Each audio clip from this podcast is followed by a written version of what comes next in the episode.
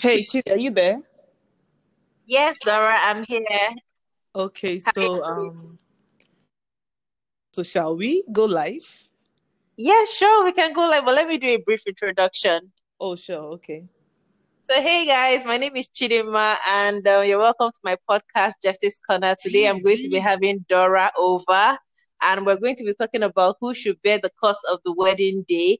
So, I'm going to hear Dora's opinion, and then I can let you guys know what I think. So, over to you, Dora.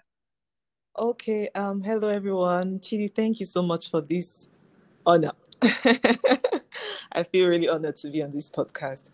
Um, I I'm a big belo- believer of partnership. You know, I believe that both couples are meant to contribute for the wedding.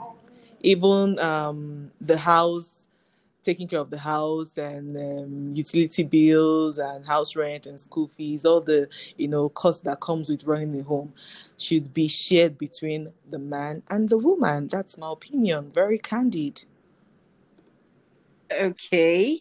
So, can I come in now? Sure, sure. Okay, so I threw out like a question. I threw out those questions to people on my social media pages, and many people had different opinions. For example, someone told me that in Yoruba land that the women are the ones that get to foot the bills for the wedding. So it's just like the guy should just come over with his family members and party, basically. So I don't know if they do what um, people do in Igbo land where you get to pay bride price. I don't know if that's done in Yoruba land. So someone was of the opinion that while both of them should contribute to the wedding, it shouldn't be in equal measures. That the man should do more of the spending, while the woman spends just a little of the little that she can. Why? Well, that's the person's opinion. The person feels like it is the man that needs the woman more. That's what he said. I actually now you want marry wife, so I mean get ready to bear the cost. Well, I beg to Well- differ on that, yeah. But continue. Okay. So while another person was like, he would actually like to see a plot twist where the woman gets to foot the whole bill. Hmm. And the truth is that I've actually seen a wedding. it's funny, right? Mhm.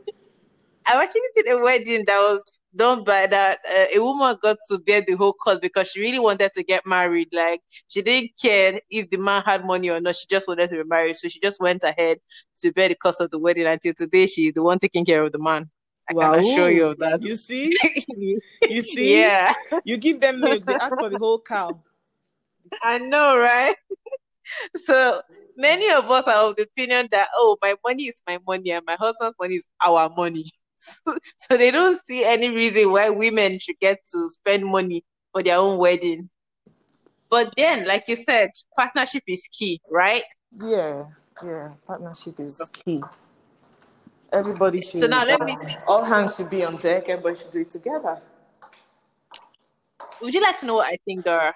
Sure. Okay, for me, oh, I believe that both the man and the woman should contribute, but not in equal measures. Okay. Okay, I feel like the man should put more of the bill. I mean, how else will I know that you're going to take care of me when we are finally inside the marriage? He'll take care of you now. Is it like the contribution? What if he borrows to contribute and then when you enter the marriage, you realize that it was all a charade? eh, sister, we, we, will start from somewhere, Sha. anyway, I, I just I just believe that it shouldn't be left for one person alone to handle. I mean, both parties should contribute to the expenses of the wedding day. That's what I think, though. So I don't know if there's anything you want to add to this. Dora, are you there? Hello? Okay, so I think we lost Dora, but this is where we're going to end the podcast. And if you have any um contributions to add to it, I'll send you a link to add your contribution. Stay tuned until we see you next time. Bye.